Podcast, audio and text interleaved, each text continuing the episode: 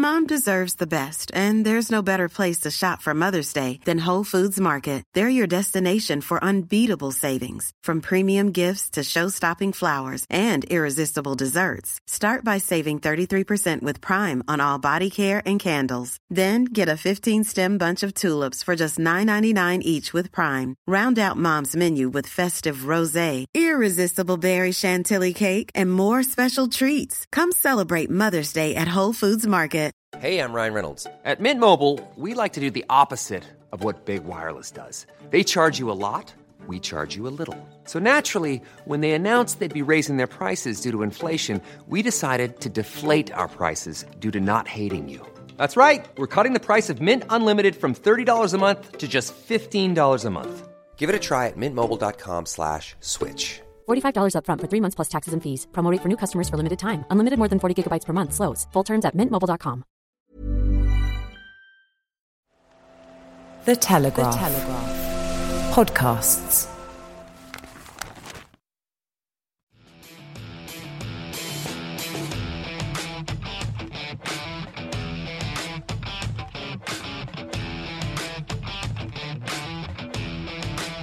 Hello and welcome to Brian Moore's Full Contact with the Telegraph. Well, we're heading into the final round of Six Nations, the 2021 Six Nations, and it's only Wales who can lift a Grand Slam after England produced an impressive performance to see off the tournament favourites France at Twickenham. Eddie Jones' side produced their best performance of the tournament so far. It reminded critics just what this team is capable of when they click into gear. Jones himself said afterwards that the side is nowhere near their best and he expects them to kick on another level when they take on Ireland at the weekend, a game we'll be discussing in detail throughout the show. As for Ireland, they head into the England game after surviving a late comeback from Scotland at Murrayfield, and despite winning the game, Captain Johnny Sexton expressed concern over soft tries he said his side had conceded, and he called on them to improve ahead of their final match this weekend. Defeat for France leaves Wales as the only undefeated side in the Six Nations, and Wayne Pivac's side saw off Italy with expected ease, but their Biggest test of the competition so far will come at the weekend when they travel to Paris to take on France, so we'll be looking ahead to that one with the former Ospreys head coach Sean Holley. As ever, we'll be discussing your questions, including the latest on the Lions tour. And alongside me today, very pleased to say, making his full contact debut is the former Ireland captain and British Lion, Rory Best. Hello, Rory. Hello, Brad. How are you? I'm okay. First of all, can I say uh, congratulations on a magnificent career, which I watched from afar. I never got to play against you. I would like to have done. Um, it would have been an interesting battle. Um, tell you what, let's start at Twickenham. What did you, you, you make of it all? I thought it was a cracking test match. It was a, a really, really good test match. I think both teams looked like they wanted to play rugby. They wanted to get to the width. There was some really good mixing up between the backs and the forwards. I think when they kicked, both teams kicked on the front foot and, and tactically, and I really enjoyed it as a spectacle. Um, I've put this theory forward. Um, people have been calling it an excuse. It's not an excuse, it's a reason. And to me, it's becoming quite plain that the spine of the England team, which is the Saracens' base, and has been for a long time, there are 365 caps with their players. Because they haven't played at all, apart from Itoje, who's a freak, um, it's taken them time to warm into the games. Now, because they're in the Championship, they couldn't have played any games before Wales anyway. And it's taken time. I just wonder if, can you explain, because you're much more recent than me, what is the difference between, because you can be sharp and you can get fit in camp. What is the difference between that and match fitness? Yeah, I think there's no doubt that, that these boys can be fit and they can be physically fit and they can be primed and they can do like wrestling, contact drills. You can do all of these to try to replicate a game. But I think what happens in a game is when you get tired, when you get fatigued, and, and like you know yourself, Brian, as well, it, it fatigues you in a very different way to any kind of training. You don't know when you're going to get your break. It's not work for 30 seconds, have 10 second break or, or whatever way around they're doing it. You could go a long passage of play, have a short break, do another one. And it's mentally, you just switch a little bit because your mind, and, and you can't help it, your mind just drifts when you get tired and you see things a split second later. And when you're playing in club rugby, Um, in the league, you have a little bit more time, so that split second switch off isn't as big a deal. European Cup is a step up, but when you get to international rugby, it is about being mentally on all the time, and, and that ultimately is the the difference between some of the top players and the guys that don't quite make it international level is that is that mental side of it because everyone's physically fit now, everyone's reasonably physically strong, explosive, all of this, and it's that mental capacity which you train and you're being hit from different angles. It's everything is so unexpected and so fast paced and. And I think I totally agree with what you're saying. I think you take somebody like Jamie George and some of the mistakes that he made um, in the first couple of games. I haven't seen Jamie making those in years. He has been consistently one of the best performers in the world at hooker for the last whatever it's been three, four, five years. Um, and he just looked like somebody that, that needed a bit of match sharpness. Itoje is a wee bit different, obviously. Can I just add? I mean, from my from my perspective, uh, exactly what you say. In in drills, you know, X follows by Y follows by Z, and that happens. In games, you've no idea what comes next. You might be doing something, and then you might be have to run back 50 yards. You might have to support. You have to make this decision, that decision. What comes next? Uh, and, and there's a, there's a there's a huge difference. I think. I, and I think England have improved because because of that. I uh, people have been saying about the COVID effect for, for France. Well, first of all, it was their fault for start off for breaking lockdown rules. But I said to them, well, I tell you what, in the first two minutes, they didn't look to be affected by COVID, and nor did they in the 38th minute when they were running that sensational training ground try. Um, and I, I, to me, it was just a, a, it was just a simple effect that if you get on the wrong side of another team and they put pressure on you, you start to make mistakes. And they made more mistakes than England did in the second half, and it ceded the advantage to England. In the same way that England made more mistakes against Wales in the second half, uh, you know, and it, and it, and it went the same way. Um, and how how how good do you think the French side are? I think they are very good. I don't think they're anywhere near a finished product. I think even That's last year, isn't it? yeah, it is a little bit. I think the big question mark is around when the pressure comes on. I felt in last year's Six Nations that somebody were, was going to beat them. I thought it might have been Ireland at the end, the way it was running, but obviously the way it disjointed and then the time it came into November. But I looked at the French team and I went, we haven't really seen a team put real squeeze on them. And I think England did that. I think they probably responded better than they did away in Scotland in last year's Six Nations. Now they got a red card and all of that, but I thought they looked like they could fight back against it. But England at, at Twickenham probably just proved a little bit much for them. And I think a young side like that will learn how to cope with it better. I think the big thing for France is that they've always had this problem without half in the in the recent past. You know, it was like one in, we'll try him. What about him? Oh, that didn't quite work. We'll bring. Whereas actually, I feel now they have two young out halves that can be there for a long time that can mix up. And previously, it was mixing the sublime with the ridiculous. It's now mixing the sublime with the controlled, with okay, a couple of mistakes because they're young, but they're learning. And, and I think for me, their halfbacks and the solidity they're going to have there for the foreseeable future is going to be the, the big thing that's going to catapult France to be a very very tough team to to beat. Yeah, um, the the I don't think it was controversial because I thought I thought I saw the ball down just like Joy Neville did. Um, that the Itoje try. Did you have any qualms about Joy Neville's decision? No, I think it was right. I, I agree with you. I think there was a there was a moment where you could see it, and you could actually see it for a moment, probably from two of the angles. And I think there's a lot about the refereeing and, and some of the refereeing over the past um, whatever number of weeks, both in the Six Nations and some of the club stuff, has been questionable. And I think that's why you have good, almost informed referees as your TMOs. Who Joy Neville has been really flying up through the ranks as a referee, and now she's in the TMO. And, and you can see why having strong referees in there makes a big difference because it's not. I think the thing that frustrates me with TMOs is the referee will say something And I have never heard a TMO yeah. say anything other than "I agree." And yeah. it's like, well, you know, what are you there for? Well, like, why have we wasted all this time? If you agree with that, you must have seen it. So just tell us. And Joy, in fairness to her, went, you know what? On-field decision was no try, but I can see it, and it's hard for you to see in the jumbotron standing 60 feet away, but in my truck, I can see that that's a try, and I really liked it, and I think it was the right decision. Uh, let's go on to uh, Scotland Ireland. It was a three point win.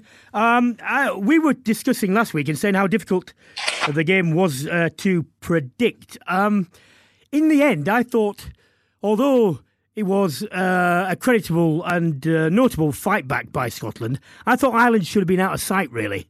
I thought they could have yeah. put the game away.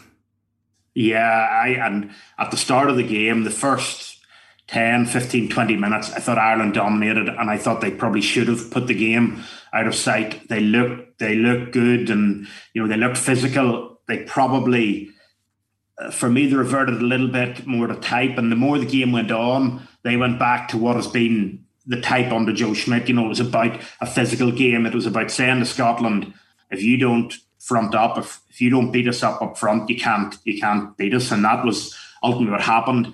A few lapses probably made it a closer game than the like. And from an Irish point of view, I was delighted that Johnny was able to kick that kick, that pressure kick at the end, because I think they deserved the win. And I think for their confidence, um, and Ireland as a nation and as a as a union, I think to draw that game would have been would have been very tough for them to take, and probably very tough for the public to take. How do you think they're going to? What in what, what frame of mind do you think they're going to the England game? And uh, and, and also just um, uh, as a subsidiary question, um, Paul O'Connell's effect on the uh, All squad. I think you, you can see firstly the breakdown. You know, it was something that he was brought in. It was something that felt Ireland had digressed a little bit from um, sort of that 2018-19 season to, to last season, and he was brought in to do that. I think their breakdown looks really strong now. They look like they can go through phases. They don't always go over the gain line all the time, but they keep the ball, and then defensively they put so much pressure on the opposition. Um, and then obviously the line out the Autumn Nations Cup kind of exposed a bit more so when you know Ian Henderson wasn't playing that there was a real reliance on him to be able to call it. And I think when you're relying on a caller, your system's probably not hundred percent where it needs to be. Whereas now with Paul O'Connell, you see the attack. Now Hendy's played quite a bit, but when he didn't start the first game, the, the line out looked good. But defensively, the the system that they have there, that obviously Paulie's been drilling, is working really, really well. They have a couple of smart um, line out jumpers in Tadhg Beirne, James Ryan, and Ian Henderson, and they move really well. But still, you've got to have a good system. You've got to be well drilled, and and I think up front, I think Ireland are looking looking quite strong. I think the scrum is still what was an area of real strength. I think they're just getting parity, and and I would like Ireland to be hammering on and, and really using that as a platform a bit more than they are, but there's no doubt line out and breakdown. I think Ireland are, are back looking very strong. I think you're right. The reverting to a bit more clinical, a bit more controlled play through the halfbacks. Uh, they were very redolent of when Joe Schmidt and the very precise game he was playing. But I thought that Ireland had sort of said, well, look, we've gone as far as we can with that. You know, 2018 was absolute nadir of this and we, we we got to number one in the world, and that got us all you know a long, long way. But to go forward with the best in the world as the game is developing, we need a bit more now. Um, I don't see anything wrong with mixing and matching the two, but do you think it's a default mode, or do you think that that was just something the game forced on them? I think there's a bit of both. I think the game was forced on them because there was a lot, lot riding in that game. You know, I think if Ireland had a loss to Scotland, you're probably talking about finishing fifth, um, or you're certainly talking about having to beat England and rely on things. And you're, you're, it's nearly a playoff between England and Ireland for third and fifth. Um, the way yeah. things potentially could have panned out. Um, so I think the, the way the game went, it kind of dictated it. Murrayfield is a, is a tricky place to play, even without the crowd, in terms of just it becomes a bit niggly and it becomes a bit stop start. And if you allow the game to break up, it suits Finn Russell and it suits Stuart Hogg, and the, the looser the better for them.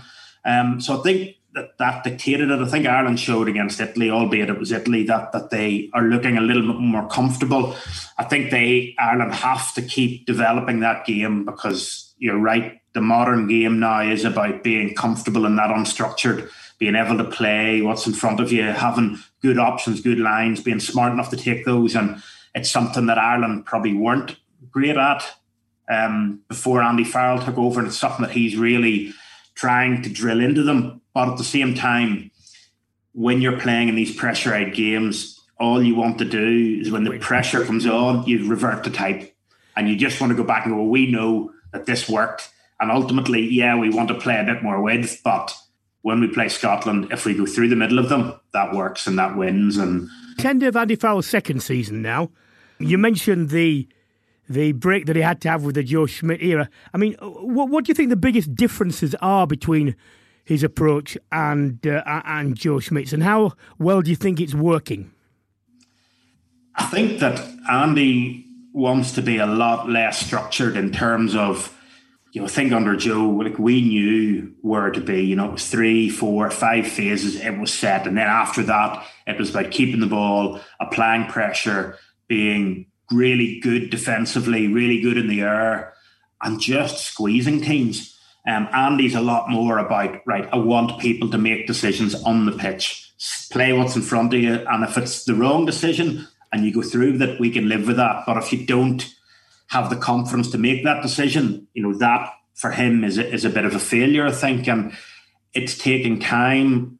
And I think the, the biggest thing for me is that under Joe, everyone knew what the what the structure in the system was. Everyone knew when you turned up to play Ireland how they were going to play, and that was that's fine. That was really successful, and it shows that actually being predictable but doing it a lot better than somebody can defend you doing it is still a good good method. The problem I have just with Ireland at the minute is that I kind of know where they're trying to go and you see glimpses of it, but I don't know that you turn up to watch Ireland play fully knowing what you're going to see. Um, and that's that is what's going to take time because you're trying to change a, a bit of a mindset and, and a bit of a culture that was there and allow people the freedom to make these choices. Um, you've played against England sides. You've beaten England sides. You've been on the, the, the end of some sides, like you know, in 2019 when England were impressive. Um, what are you know when they play well? If they bring their A game, what is it that Ireland have to do to match that? I think it's it's about physicality. Um, certainly over the last few years, and that's it's probably came from the points that I made about Joe. You know, everyone knew that if you could physically get on top of Ireland, you had a good chance of beating them. So England have brought that. Um, I think the last few years, Ireland have probably struggled to match that. And a lot of that has been the breakdown. I think if you're going to beat England, you've got to beat them at the breakdown. You've got to get that gain line. You've got to get quick rock ball. And I think for Ireland to to win on Saturday, they also need they need a way to get a foothold in the game. And I think the set piece is going to be really important for them. Can they get an area where they can almost get a break? You know, if, if England are dominating, can they bring it back to a scrum and squeeze a scrum penalty or squeeze a bit of pressure from a scrum or a maul or their line out defence? They're going to find they're going to have to find a foothold in the game around that set piece that they can dominate. Um, and, th- and that's going to be vital because that'll not just exert the physicality that the forwards will want, but it'll also exert pressure in England. Rory, a lot of the build up to the England Ireland game is going to naturally surround Owen Farrell and Johnny Sexton. Now, um, you know, I think both of them um, get a bit of a hard time for for reasons which you know are many and varied. What, what do you what do you think uh, of both players and Sexton himself? Is he going to stay at the World Cup? Do they have a replacement? Um, I think, firstly, they're very similar uh, personalities um, in terms of they have this insatiable win to, will to win and will do anything to win and expect everyone around them to have that same mentality. And, and sometimes when you see it spilling over, it's when they feel that maybe somebody else in that, in that particular moment doesn't have that same will to win, and and it's just it's a desperation at times to want to be the best. And I think as a captain, as captains, they've they've brought that into their game, and I actually think they've both done really well. Like the if you look at how Owen Farrell dealt with the Wales game, yeah, look, the, the team could have stopped giving away a few penalties, but that the the Gozaire bit where he was trying to get them to look at the knock on and trying to explain to them about the, the quick crossfield kick. Like everyone's going, oh, he should have handled it differently. I don't know what else he can do. He's trying to explain his point. The refs heard him and has just ignored him. And like it's not like you can't just go and grab him and make him make the ref. It's something, you know, and, and I don't think that he looked like he particularly lost his temper. He was clearly infuriated and rightly so. Um, but I think the two of them have managed to to when they're dealing with the refs, still the body language a little bit is an issue, but I think it's getting so much better. I think both of them, you can see the way both teams. I think you see a lot of how a team holds a captain by the way they bounce back from tough times or losses. And both England and Ireland, after two, um, you know, the losses at the, the start of the tournament, I think both teams have bounced back. And a lot of that is down to how the players want to play for the captain, how they see him, and, and how they are driving them forward. And I think you see a lot of that in them. And, and that is the most important thing because ultimately, yeah, you want your captain to be your best player, but you want your players to respond to them whenever they act or speak. And, and both players get that. And, and that is that is vital. And yeah, look, Johnny's under there's almost like a love hate relationship with Johnny and, and Ireland. Everyone wants to love him, but as soon as something is perceived to go slightly wrong, everyone wants to jump on the bandwagon. And when he plays for Leinster, it's almost when he gets substituted. The, the, camera, the producers going, right, keep a camera on Johnny because he will give us something body language wise that we can completely throw petrol on and blow it out of all proportion. And he just gets frustrated and he wants to win. And I think there's a lot of attention on him, and wrongly so, because he's still the best 10 in Ireland by a considerable distance. He wants to go on to the World Cup. Um, I, see, I, I, don't have a problem, well, whatever old he or anyone else is, if the form is there, and obviously that brings experience as well, I don't have a problem with that. I just, from, from, from an Ireland point of view, I would be concerned if anything happened to him mid campaign and no one, you know, no one was there who not tried and tested to the same degree. Obviously, they can't be, but at least you know sufficiently fluid with the systems and the players to people to say, right, okay, no, no panic. We know this guy can do it. You know, regrettable loss, but let's go on. Yeah, I think Ireland have been a little unlucky in that they have kind of developed understudies to Johnny, and then for different reasons they haven't been there. At Joey Carbery post World Cup you know, they put a lot of time into him. He got injured just before the World Cup and really probably went to the World Cup on one leg. So they needed him there, but he wasn't the replacement that they developed because he had the injury, which subsequently took him out for uh, whatever the probably going on 12 months or more. And now he's back and he looks good. The problem has been a little bit in the past because Johnny had a few niggles in that sort of 1920 season. Ireland needed him to play to get his match fitness up, to get his sharpness up. So therefore, you couldn't you couldn't take him out to rest him because he didn't need it rested. He needed games, and that has a has a vicious cycle because you need him playing in form. If you have Johnny Sexton in form, you can play somebody like Italy and go right. Look, Johnny, we're going to put you on the bench as a safety net, but we're not going to start you. Yeah. But if you need Johnny to find form, those are the games when he can get a bit more of an armchair ride and find form and kick on from it. And I think Ireland probably don't have anyone that they can fully trust. There's a lot of London Irish who's not doing too badly. Yeah, there is, but that is that is other problems which we'll definitely not go into today. But I think Ireland don't don't have that at the minute playing in Ireland until Joey comes back fully fit.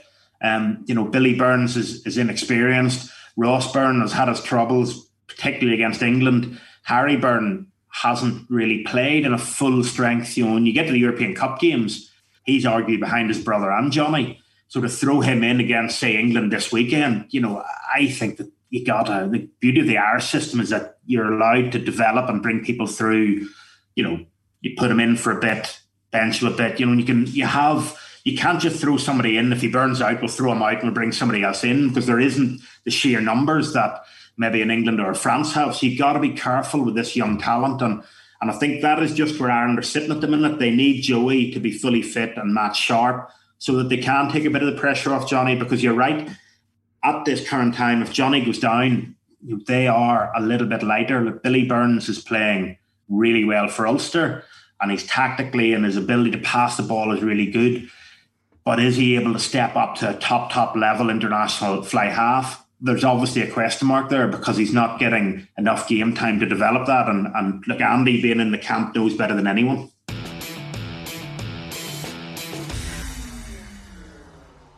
Well, Wales are heading into the final round of fixtures as the only side in contention for a Grand Slam. Now, not me saw this coming pre-tournament. I have a, a guest who has a grin as wide as a Cheshire whatever on his face. it is Sean Holley, former Ospreys head coach. Hello, Sean. Hey, Brian, how you doing? Now then, um, uh, Di Lama, who I think you follow on Twitter, has christened it the Something House Grand Slam. We all know what the four letters missing are. Does it matter whether there's element of luck? Does it matter if it's so characterised?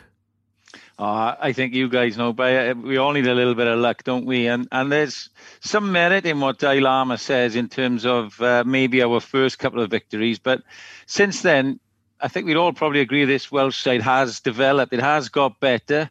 Um, and it's proven a few people wrong. And some of the statistics are backing that up now. You know, really good execution, clinical finishing in the 22, the best in the tournament, scoring tries, uh, which was a criticism in the autumn and towards the end of Warren Gatland's tenure.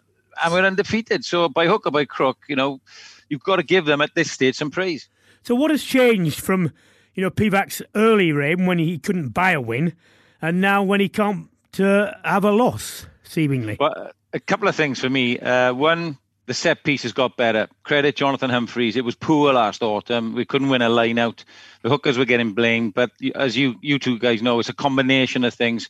And uh, that's got right. They've gone simple options. They're using a range of, of jumpers, but winning the ball. And the maul has got real good purchase and they're scoring tries off it. So that's one thing. Defensively, he made a harsh decision to remove Byron Hayward. Gethin Jenkins has come in. We've looked a lot more solid, a lot more structured. Uh, we're pushing off. We're not as aggressive as perhaps we were under Shaun Edwards, but we're managing side a lot better. And the last thing, he's picked Louis Rees-Zammit. Simple as that, you know?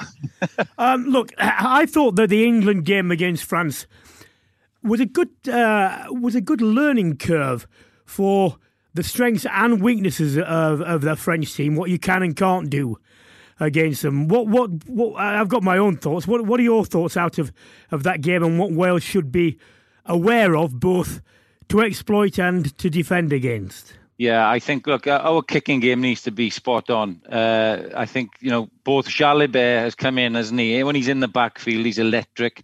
Dulin has been fantastic. You know, in the air, dealing with kicks for such a diminutive guy, uh, and his counter-attacking back. And then Dupont. So, you know, if kicking to France is going to give them any sort of go forward with Alldritt as well back there, getting across the halfway line, that's a danger sign for me. I think it's going to have to be a real intelligent thought process for Dan Biggar and Co. and Stephen Jones this week as to how they're going to kick. Are they going to kick to compete and put France under pressure? Well, that's what uh, England or, did. I mean, England stopped this long ball game, and with pe- people like Dulin and whatever, you, you know how far they can kick anyway. And if you give Thomas yeah. and other people room, you're going to be made to pay. So they, they, they cut that out completely. They made France battle for everything. You got a few bubbles around there and and I don't see any reason for for Wales to depart from that. Not least because Wales' game is not to kick the ball off the field anyway. Um, yeah, has been and has been since Warren Gatland. You know, keep, keep it on the field, keep a high ball in playtime, and I think they'll probably stick with that and, and put them under a bit of pressure. We, don't forget, we've got guys like Louis Rees-Zammit, Josh Adams is back really to his best. George North at 13, who can compete in the air along with Dan Biggar. So that'll be a big thing, and, and hope for a bit of rubber the green. But you know, it's hard to keep this French side down, isn't it? Teddy Thomas, people like that. You know, Dupont. Ireland did well to sit on Dupont a lot. You know, England put the halfbacks under a bit of pressure and and that has to be the recipe. But I'm a big one, Bright. You know it, uh, that we have to go out and try and win it rather than try not to lose Yeah. it. If we try not to lose this against France, they're too good, mate. And I- and I think as good as England were, I think both Scotland and France showed a little bit of having missed that previous round of the Six Nations. I think now France are battle hardened. They were close to beating England. They come into this, and we we steamrolled at a really poor Italian side, and yet still didn't score in the last 15 minutes. So there's, oh, there's so much at it, isn't there? There, there, is, but I thought that um, I thought what England showed in the second half is that, like every other team, you're susceptible to pressure. You make the little mistakes, you give away the penalties, you make the little knock-ons, and so on. Um, and I just wonder, Wales have had a, a, a proclivity ever since Warren Gatland took over, and it was still there under Wayne Pivac, uh, even in the early years. This tenacity to stay in games and to stick with them for me, the the the it always is this way, by the way, but even more so, the ability to stay for Wales to stay physically with France up front and possibly outmatch them in fitness terms, I think will go a long way to deciding this. Yeah, I think you're right. And um, that, that discipline that you mentioned has been so important to Six Nations. And it's modern rugby that we have to deal with. Wales have been so disciplined themselves that it's helped their cause.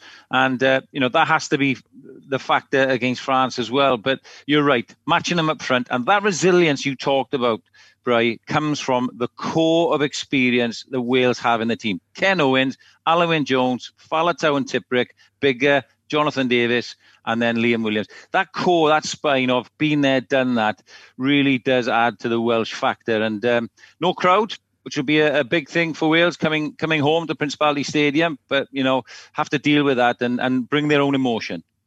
Um, money on a something else Grand Slam. Sorry, money on a house Grand Slam. I do you know what. I don't care if it is a house uh, Grand Slam. we'll take a Grand Slam any day, any year uh, in, in rugby. They're hard to get, you know that. Absolutely, mate. Thank you. Great to speak to you again. Take care, Sean. Rory, um, uh, back to Italy. Look, a thumping loss against them. Franco Smith says they're on an upward trajectory. And to, and to be honest, I think actually this crop of of Italy players are probably as good as any they've seen at their stage of development. You know, they haven't got people to emerge yet. Because what they've got for me is at least an appreciation of how to play when the game breaks down. Whereas when they first came in, they were very much a set piece side like Georgia, could do all the rote things, couldn't do anything else. That to me is a development. The problem is obviously everyone else is developing.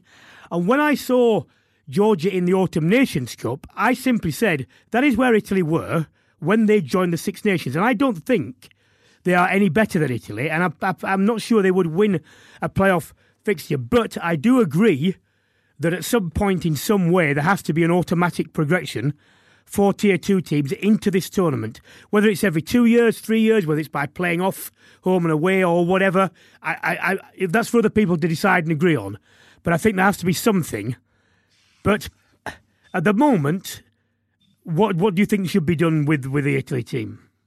Yeah, I, th- I think you're right in that this group of players, you know, they're young, they need to learn the, the way they play. Everything you said is 100%. I think also with the coach, I think Franco Smith is one of the, the best coaches about in terms of being ahead of the game. You know, he kind of had these little plays. And I know that some of the stuff that we used with Ireland and Leinster used previously under Joe Schmidt, you know, some of those were stolen ideas from what Franco Schmidt was doing with Treviso and uh, and other sides. So there is an element of if it's going to happen that, that this is the group. There is the other element of Italy also, they don't lose to Georgia. I think they've played them in the last couple of times. They've beaten them reasonably comfortable both times. So replacing them with Georgia isn't going to make the Six Nations better. I do think when you look at the weekends, you kind of, even last weekend, you know, the England France game was a great game. The Ireland Scotland game was a, a great game in terms of wanting to watch it, in terms of something at stake, and it felt like a tight game. It wasn't the same brand of rugby that England and France played, but it was gripping for a different reason. Whereas I think every round of games, it almost feels like a bit of a, all right, okay, we'll watch this game at quarter past two just because we watch rugby and that's what we do. But there's nothing really that, that grabs you about it, which is bad for the Six Nations but there is also like what else do you do? You either go back to Five Nations and, and you're in a better place to tell me how that rotated around and could it be more truncated and rest have the rest weekends and player welfare. Like I suppose I'm asking you, like, how did it go when it was Five Nations? You just had a had a random weekend that you were off. No, no, it went straight through generally. But you've got to yeah. remember, Rory. You know the, the, the club games were nowhere near as in, intense uh, you know, and so on and so on. And the reason they want to get it back and out of the way as quickly as possible is because people had jobs. So yeah. if you weren't working for five weeks, it was a bit of a hole in your pocket. So yeah, there is that aspect to it. I just still think, you know, for the ability for tier two European Northern Hemisphere nations to become self sufficient, they will never do that unless they're given an automatic right. However, it's done. However, whatever system is used, uh, to get into the top table. Why don't we go to some questions? Because there are some good ones this week. I've got the first one. Um, are you a John Deere or a Massey Ferguson man? And is it true that you and Sean O'Brien were passing brown paper packages of tractors around in the Lions last Lions tour?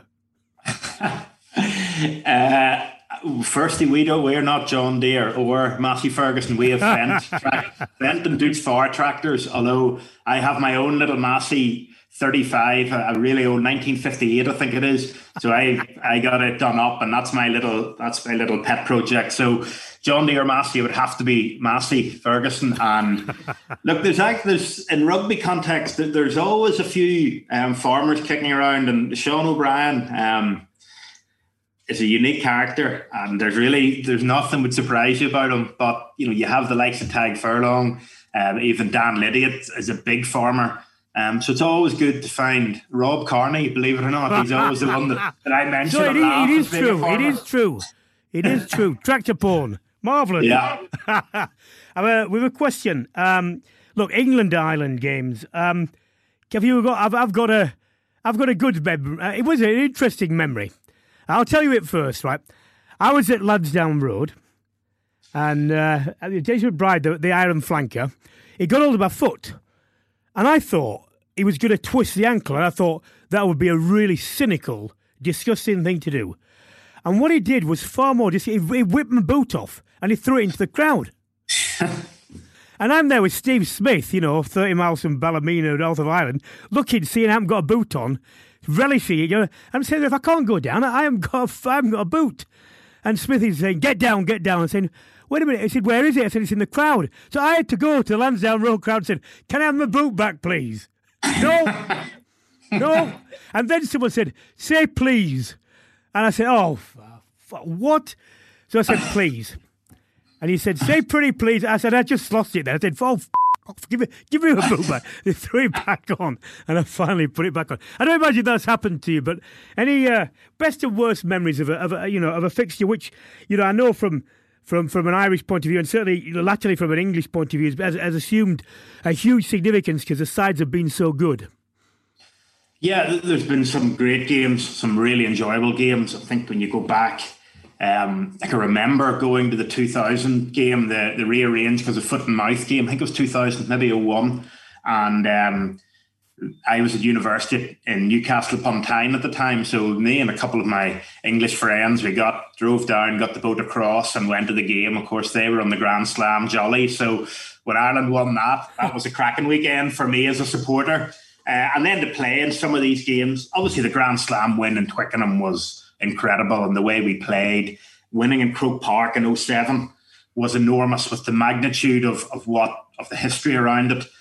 There's been some not so good days, sort of the early 2010, 12, maybe in around 12, where we got a really wet day last round of Six Nations and we got wiped up front. We got the scrum was just going backwards. And regardless of the score, we were well beaten anyway. But you know yourself when you're in the middle of a scrum going backwards. Not fun. You would rather the scrum go forward and lose the game sometimes. Um, and uh, that that was really hard to be to be physically beaten up front and then to lose the game and it being a wet day. So there's a scrum. felt like it was a scrum every two minutes, and it was horrible.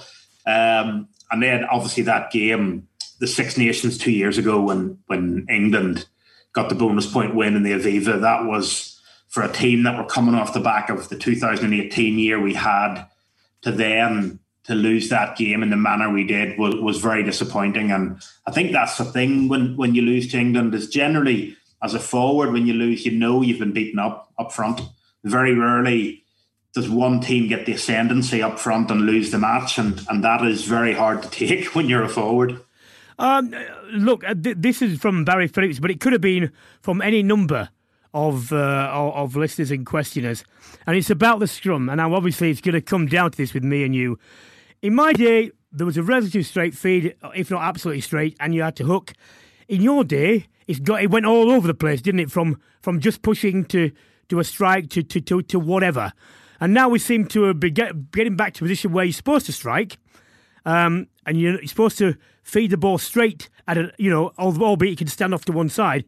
And to me, it's just going again. Now, um, I, I, I have been vocal about this because I believe that striking mandates certain things. It mandates you, as a striking team, you want a st- stable scrum, first of all. So you're not the one that's buggering around and trying to move, uh, and so on. I mean, and not, not least for me is they just take so long now you know, with the yeah. resets. What, if anything, do you think can and should be done? Um, look, I think obviously striking the ball should be something. It was something that, that I was quite good at. Yes, I think it's were. a skill. And, you know, I think when you have a skill, you should be rewarded for being good at it and you should be penalised for not being good at it. And to feed the ball just negates that completely. I think that I feel they should probably be stopping the game clock for scrums because if you get to 78 minutes as a knock on, you might as well blow the whistle up because it's a bit like the end of an NFL game when the quarterback takes the knee. Yeah. You know, it's basically over unless you do something stupid. I think there, there should be some way of let's not let the scrum constantly go down and reset.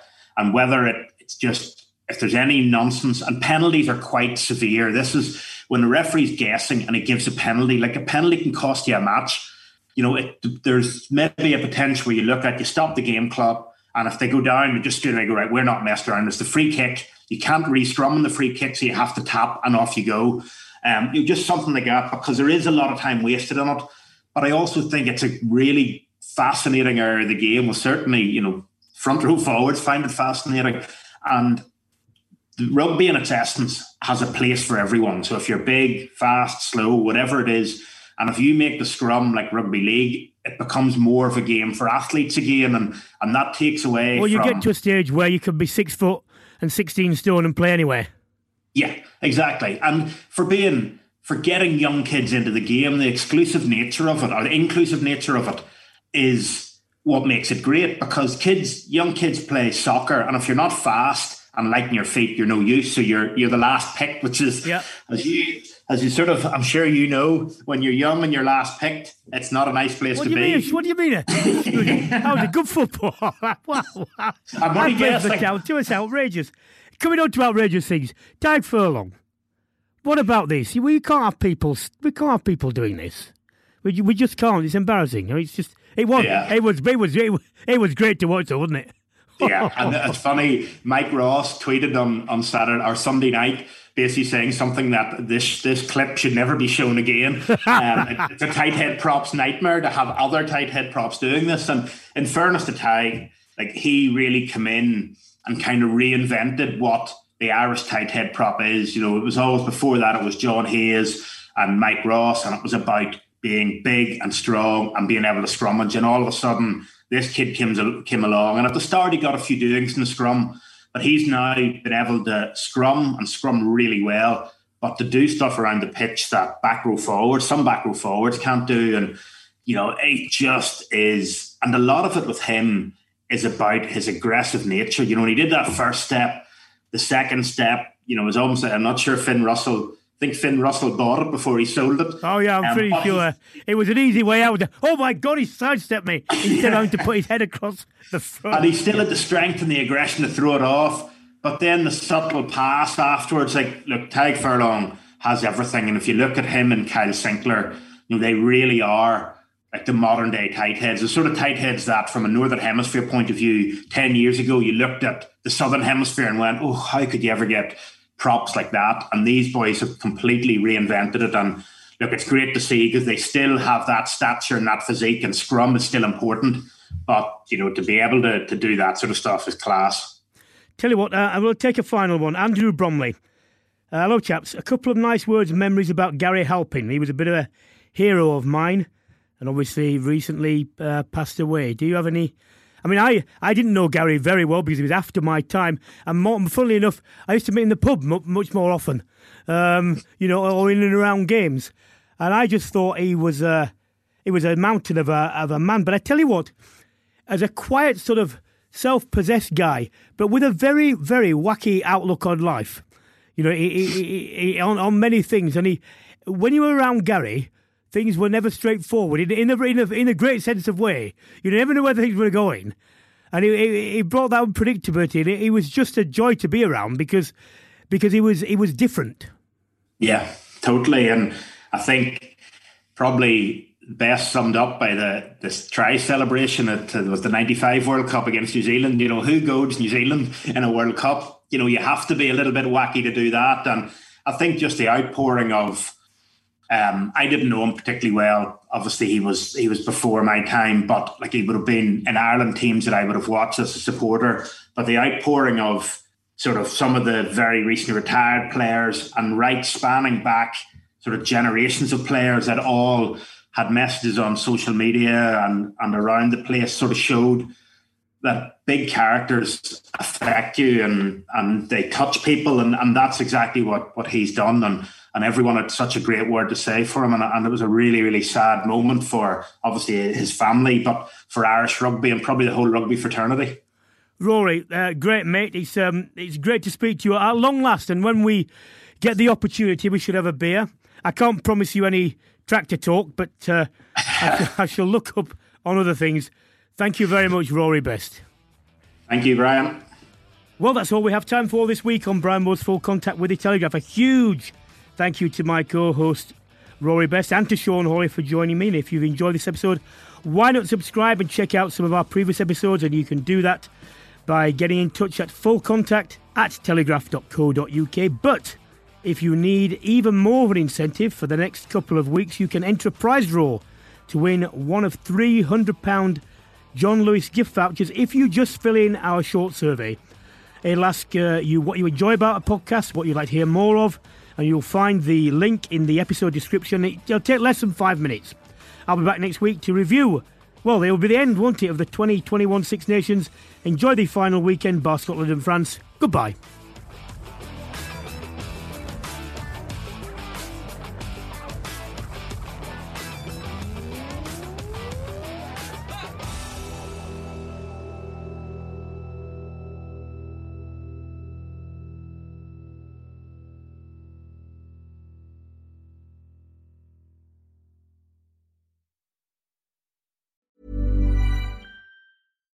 Deserves the best, and there's no better place to shop for Mother's Day than Whole Foods Market. They're your destination for unbeatable savings, from premium gifts to show-stopping flowers and irresistible desserts. Start by saving 33% with Prime on all body care and candles. Then get a 15-stem bunch of tulips for just $9.99 each with Prime. Round out Mom's menu with festive rosé, irresistible berry chantilly cake, and more special treats. Come celebrate Mother's Day at Whole Foods Market.